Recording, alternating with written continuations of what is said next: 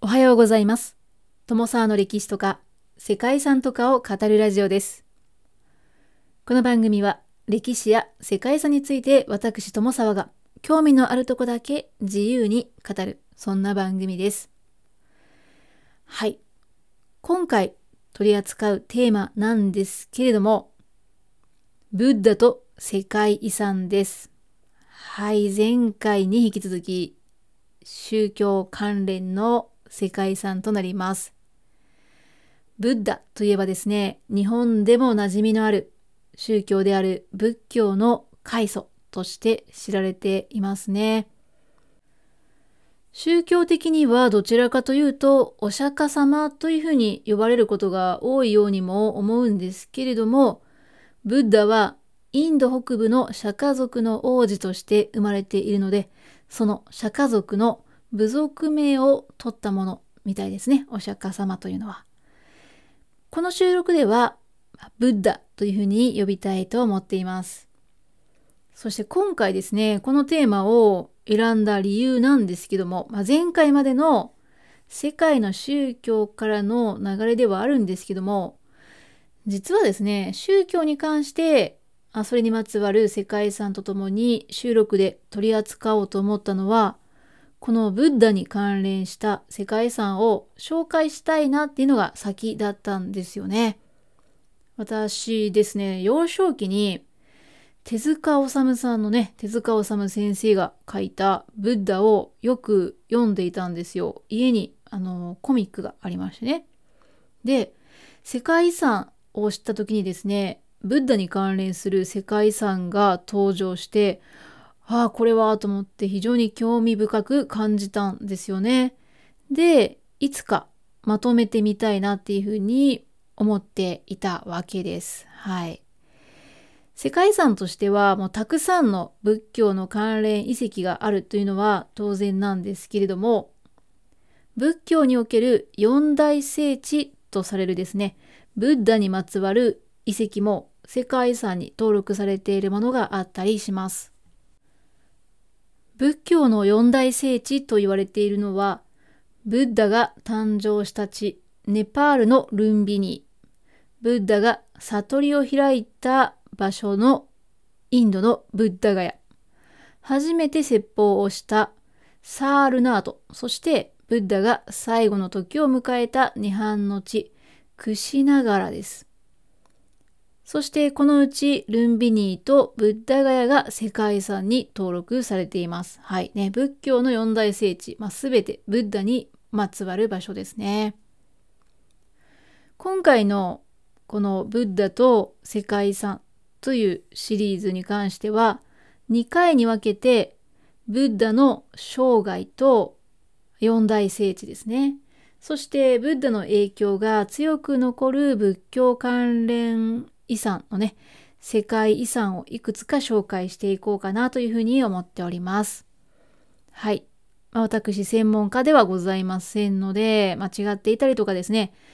友沢自身の、ね、解釈で話してるなと思われるところもあるのではないかなというふうに思いますけれども、その点はあらかじめご了承の上、え、ご清聴いただければと思います。それでは、第1回目となります本日ご紹介しますのは仏教の四大聖地でもあるブッダ誕生の地生誕の地ルンビニーとブッダが悟りを開いたというブッダガヤです。はい、ね。今日はブッダの歴史としては誕生から悟りを開くまでをご紹介しようと思います。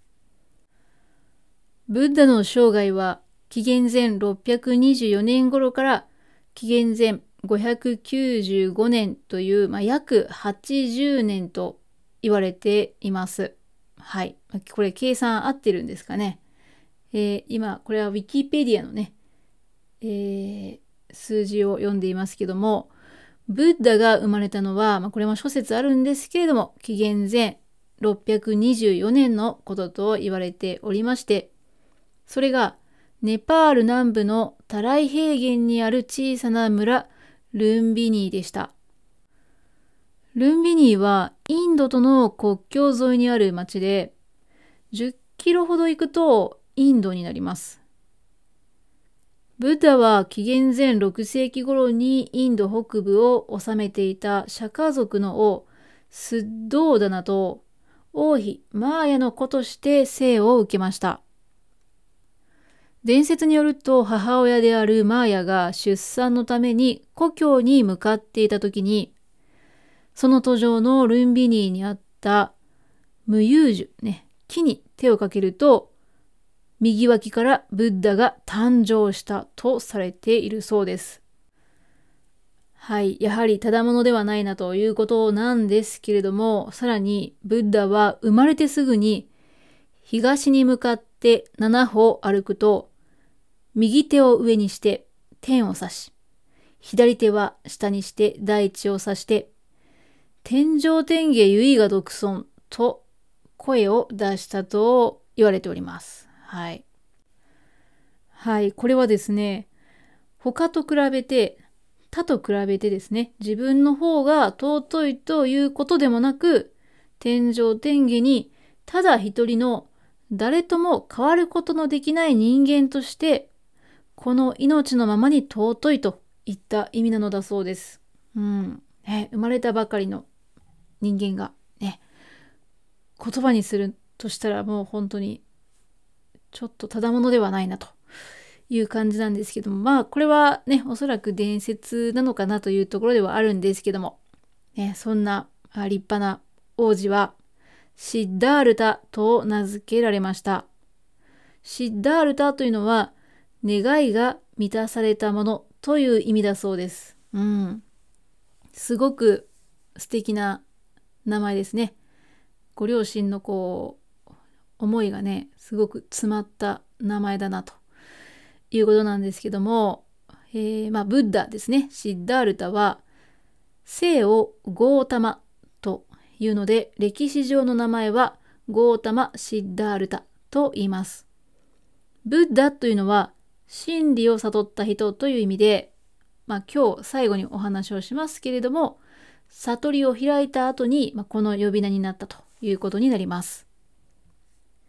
そんなブッダの生誕地であるルンビニーは、ブッダの聖地として世界中から多くの人が押し寄せて、現在でもネパールで人気の観光スポットです。まあ、そして世界遺産でもあるんですけどもね。ですが、そんな聖地ルンビニーにも実は忘れ去られていた時期というのがあったそうなんですね。ではなぜ人々から忘れ去られていたルンビニーがブッダの生まれた場所だということが分かったのかという点なんですけども、実はこの場所からですね、アショーカ王の石柱というのが発見されたからなんですね。はい、唐突にアショーカ王と出てきましたけども、このシリーズでは結構こう肝となってくる人物ではあるんですが、このアショーカ王はマウリア朝、インドのね、マウリア朝の第3代の王で、インドア大陸をほぼ統一したと言われる人物です。ルンビニーにはそのアショーカ王がブッダの入滅後、まあ、つまりは亡くなった後ですね、およそ100年後に現れたという伝説もあるそうです。そしてこのアショーカ王は古代インドで仏教を守護した大王として知られる、そんな人物なんですね。仏教を保護したアショーカ王は即位20年目に巡礼してこの地に石柱を建てたと考えられています。それは紀元前250年頃だそうですね。そしてそこから時代は流れまして、6世紀頃にこの場所にマーヤーデビー寺院というね、寺院が建設されています。再発見されるまでのルンビニーは、多くの文献に記載されて実在していたことは確認されていたものの、具体的な位置というのは長く忘れ去られていたそうですね。そういったこともあって、ブッダを伝説上の人物だとする可能性っていうのもね、語られていたそうなんです。ですが、1896年にインドの考古局のアーロイス・アントン・フィーラーという人物の発掘調査で、ブッダ生誕の地を証明する遺跡が数多く発見されました。この場所からまずですね、ブッシャリ島にあった黄金のシャリ容器から人骨が発見されました。さらに、アショーカ王によってブッダがこの地で生誕したので、ルンビニー村の租税を軽減するというふうに刻まれた石柱が発見されたんですね。このことによって、それまで伝説上の人物だと思われていたブッダが実在の人物であるということが証明されました。まこれすごい話ですよね。うん。そんな大発見があった地ルンビニーには、マーヤーデビー寺院やアショーカ王の石柱、プスカリニ池などですね、見どころがたくさんあります。遺跡のあるエリアの入り口に入って進むと見えてくるプスカリニ池は、マーヤが沐浴して、またブッダが産湯を使った池というふうにも言われているそうです。池の隣に立つマーヤデビー寺院には、ブッダの母親、まあ、マーヤですね、が描かれていて、木の枝につかまりながら、ブッダを出産しているマーヤの石像もあるそうですね。そして寺院のそばには、ブッダの生誕について記されているアショーカ王の石柱が建てられています。はい。めちゃくちゃ興味深いですね。さらにですね、この寺院の奥には大きな菩提樹の木があります。ブッダがルンビニーは瞑想するのにいい場所であるよというふうに伝えていたそうなので、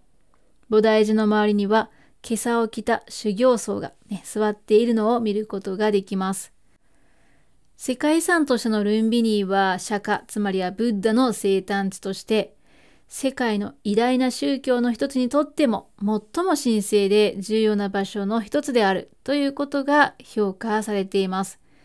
そしてここで見られる紀元前3世紀から紀元前15世紀頃までの仏教僧院であったり、ストゥーパ、仏塔ですね、といった考古学的な遺跡は、かなり早い時期からの仏教巡礼地の性質について重要な証拠を提供していると言われています。はい。つまりはですね、聖地と呼ばれるものが古い時代から存在していたということを証明しているということですね。単にブッダの生誕地というわけではなくて、人の中にある聖地というね、概念であったり、宗教的な歴史を物語る遺跡であるといったところに価値が見出されているわけですね。そんなルンビニーはブッダの生誕の地ということになります。では次に行きましょう。次に紹介するのはブッダガヤの大菩提寺です。はい。ブッダガヤはですね、インド北東部を流れるガンジス川の支流にあたるブッダが身を清めたというナイランジャナー川を遡ると現れる場所です。ここはかつてシッダールタが悟りを開いてブッダとなった場所です。はい。あ、ここでね、ブッダが悟りを開いたということですので、まずはブッダが悟りを開くまでのお話をしたいと思います。ブッダの母であるマーヤは、実はブッダを出産して7日後に亡くなりました。ブッダは裕福な家庭に育ってはいるんですけれども、幼い頃から人間に訪れる老いであったり、病気、死などの苦悩に関心を持っていたそうです。それは、生まれてすぐに母親を亡くすという彼の生い立ちが影響していたと言われています。ブッダはマーヤの妹であるマハー・ブラジャパティに養育されて、不自由のない豊かな生活を送る、そんな環境にありました。ただ、ブッダ自体は感受性が強く、何かにつけて深く考え込むといった瞑想的な性格を持っていたようです。ある脳梗塞の日に農夫が畑を耕していると、地中から掘り起こされた虫がどこからともなく飛んできた鳥に食べられてしまうというのを見ました。ブッダはこれに強い衝撃を受けて、ああ、生き物はなぜお互いに殺し合わねばならないのかと思い悩んだ。そんなストーリーがあるそうですね。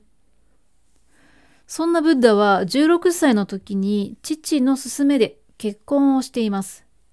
そして一子ラフーラが生まれ、幸福そのもののように見える結婚生活を送っていたんですけども、それでも当時のブッダの悩みというのは解決するものではありませんでした。人生の意味や苦悩について考える日々が続き、とうとう29歳の時に妻子を残して出家の道に入りました。そして修行者として生きることを決めてから6年が経ちました。はい。ちょっとだいぶ端折りました。ブッダはそれまで厳しい修行に励みましたが、体が傷つくだけではなく、心の平安を得ることもできませんでした。ブッダはそんな苦行は捨てて、ナイランジャーナー川で身を清めると、痩せ衰えた体で、ウルベーラ村というね、村に入ったんですね。そこで村の娘スジャータから父がゆの供養を受けて、衰えた体力の回復を図ると、一本の大きな菩提樹の下に座りました。そして菩提樹の下で瞑想に入ってから21日目の夜明けにブッダは突然悟りを得ました。はい、ここで悟りました。ブッダは深い内観によって人生のありのままの姿を観察して苦悩の起こってくる原因を突き止めました。苦というのは決して私自身の外側に客観的に存在するものではなくそれは私自身の心の在り方が誤っているところから生じたものである。そういうものだったんですね。老い、病、死というのは人生の根本苦と言われますが、それ自体は苦でも楽でもなく、それを受け止める私自身の心が苦を生み出しているというわけです。はい、これこそがですね、苦悩を解決する道が完成した。そんな瞬間だったということのようです。ブッダ35歳。12月8日、明けの明星が輝く頃でした。ついに悟りを開き、この時に、ゴータマ・シッダールタは、悟れるもの、つまりブッダとなったんですね。ブッダが悟りを開いたこの場所は、それ以降、ブッダになった地ということにちなんで、ブッダガヤと呼ばれるようになりました。まさに、ここ、ブッダガヤがですね、仏教が始まった場所であり、世界中の仏教徒にとって最高の聖地とされる場所でもあります。そして世界遺産にも登録されているブッダガヤですね。ここにある大菩提寺はマハーボディ寺院というふうに呼ばれています。マハーボディ寺院ですね。ここに建てられた寺院の建造と増築に関しては諸説あるそうなんですけれども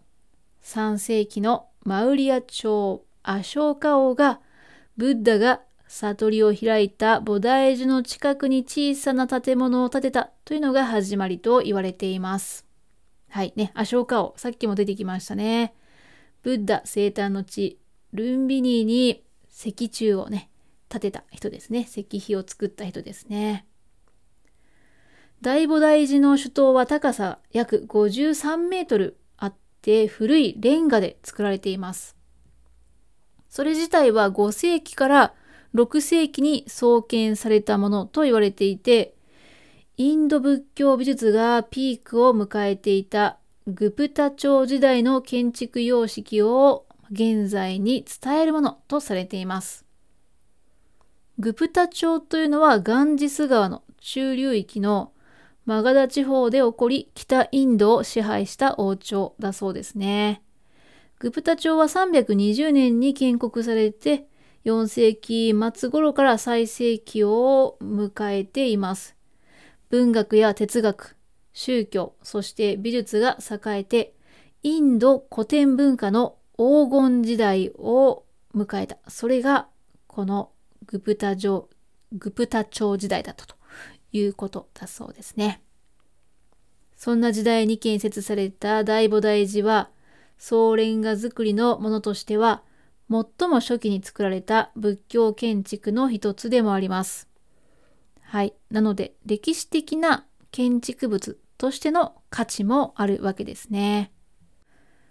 ただ、この寺院は、グプタ朝の後期から現在に至るまでその姿を保ってはいるものの、1200年代にイスラム教徒によって破壊されて、1880年代に復興したと言われています。大菩提寺は五道形式という塔の頂上の四方に小さな塔を持つ様式で作られています。本殿の内部には10世紀の末から安置されているという黄金に輝く釈迦如来像があり、悪魔を退散させる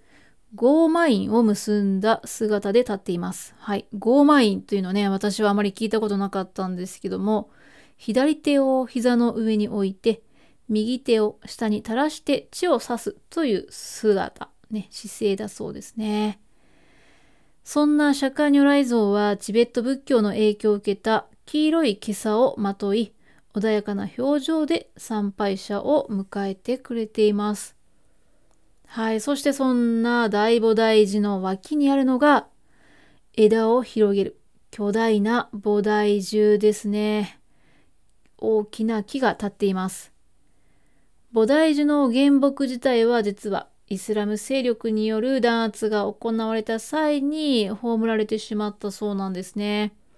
で、オリジナルの木の挿し木を他の土地で成長させたものを再びこの地に植えたんだそうです。よかったですね。ね、挿し木あってよかったなと思いますね。うん、ちなみに、ブッダの、ね、生きていた時代から数えるとどうやらこの木は4代目にあたるそうです。4代目だそうですね。世界遺産としての菩提寺ですね。マハーボーディ寺院はインドア大陸に存在する最古の寺院建築の一つとしても重要です。そしてその時代に完全に発達したレンガ造りの寺院を建設したインドの人々の建築の才能を示す建造物でもあります。そしてそれに加えてですね、ブッダの生涯とその後の礼拝に関連する行事を記録してきた数少ない貴重な世界遺産としての価値が認められています。はい、ということで本日はですね、ブッダの誕生からブッダが悟りを開くまでを世界遺産とともに解説してきましたが、いかがでしたでしょうか？次回は四大聖地の残り2つとブッダ入滅までのお話。そしてブッダや仏教の聖地に多くの仏塔を建てたと言われる仏教布教の立役者でもあるアショーカ王と彼にまつわる世界遺産のお話をしようと思います。はい。ちょっと盛りだくさんなんですけれども、面白そうだなと思ったら、またぜひ聞きに来てください。ということで、本日も最後までお付き合いいただきましてありがとうございます。では皆様、素敵な一日をお過ごしください。友沢でした。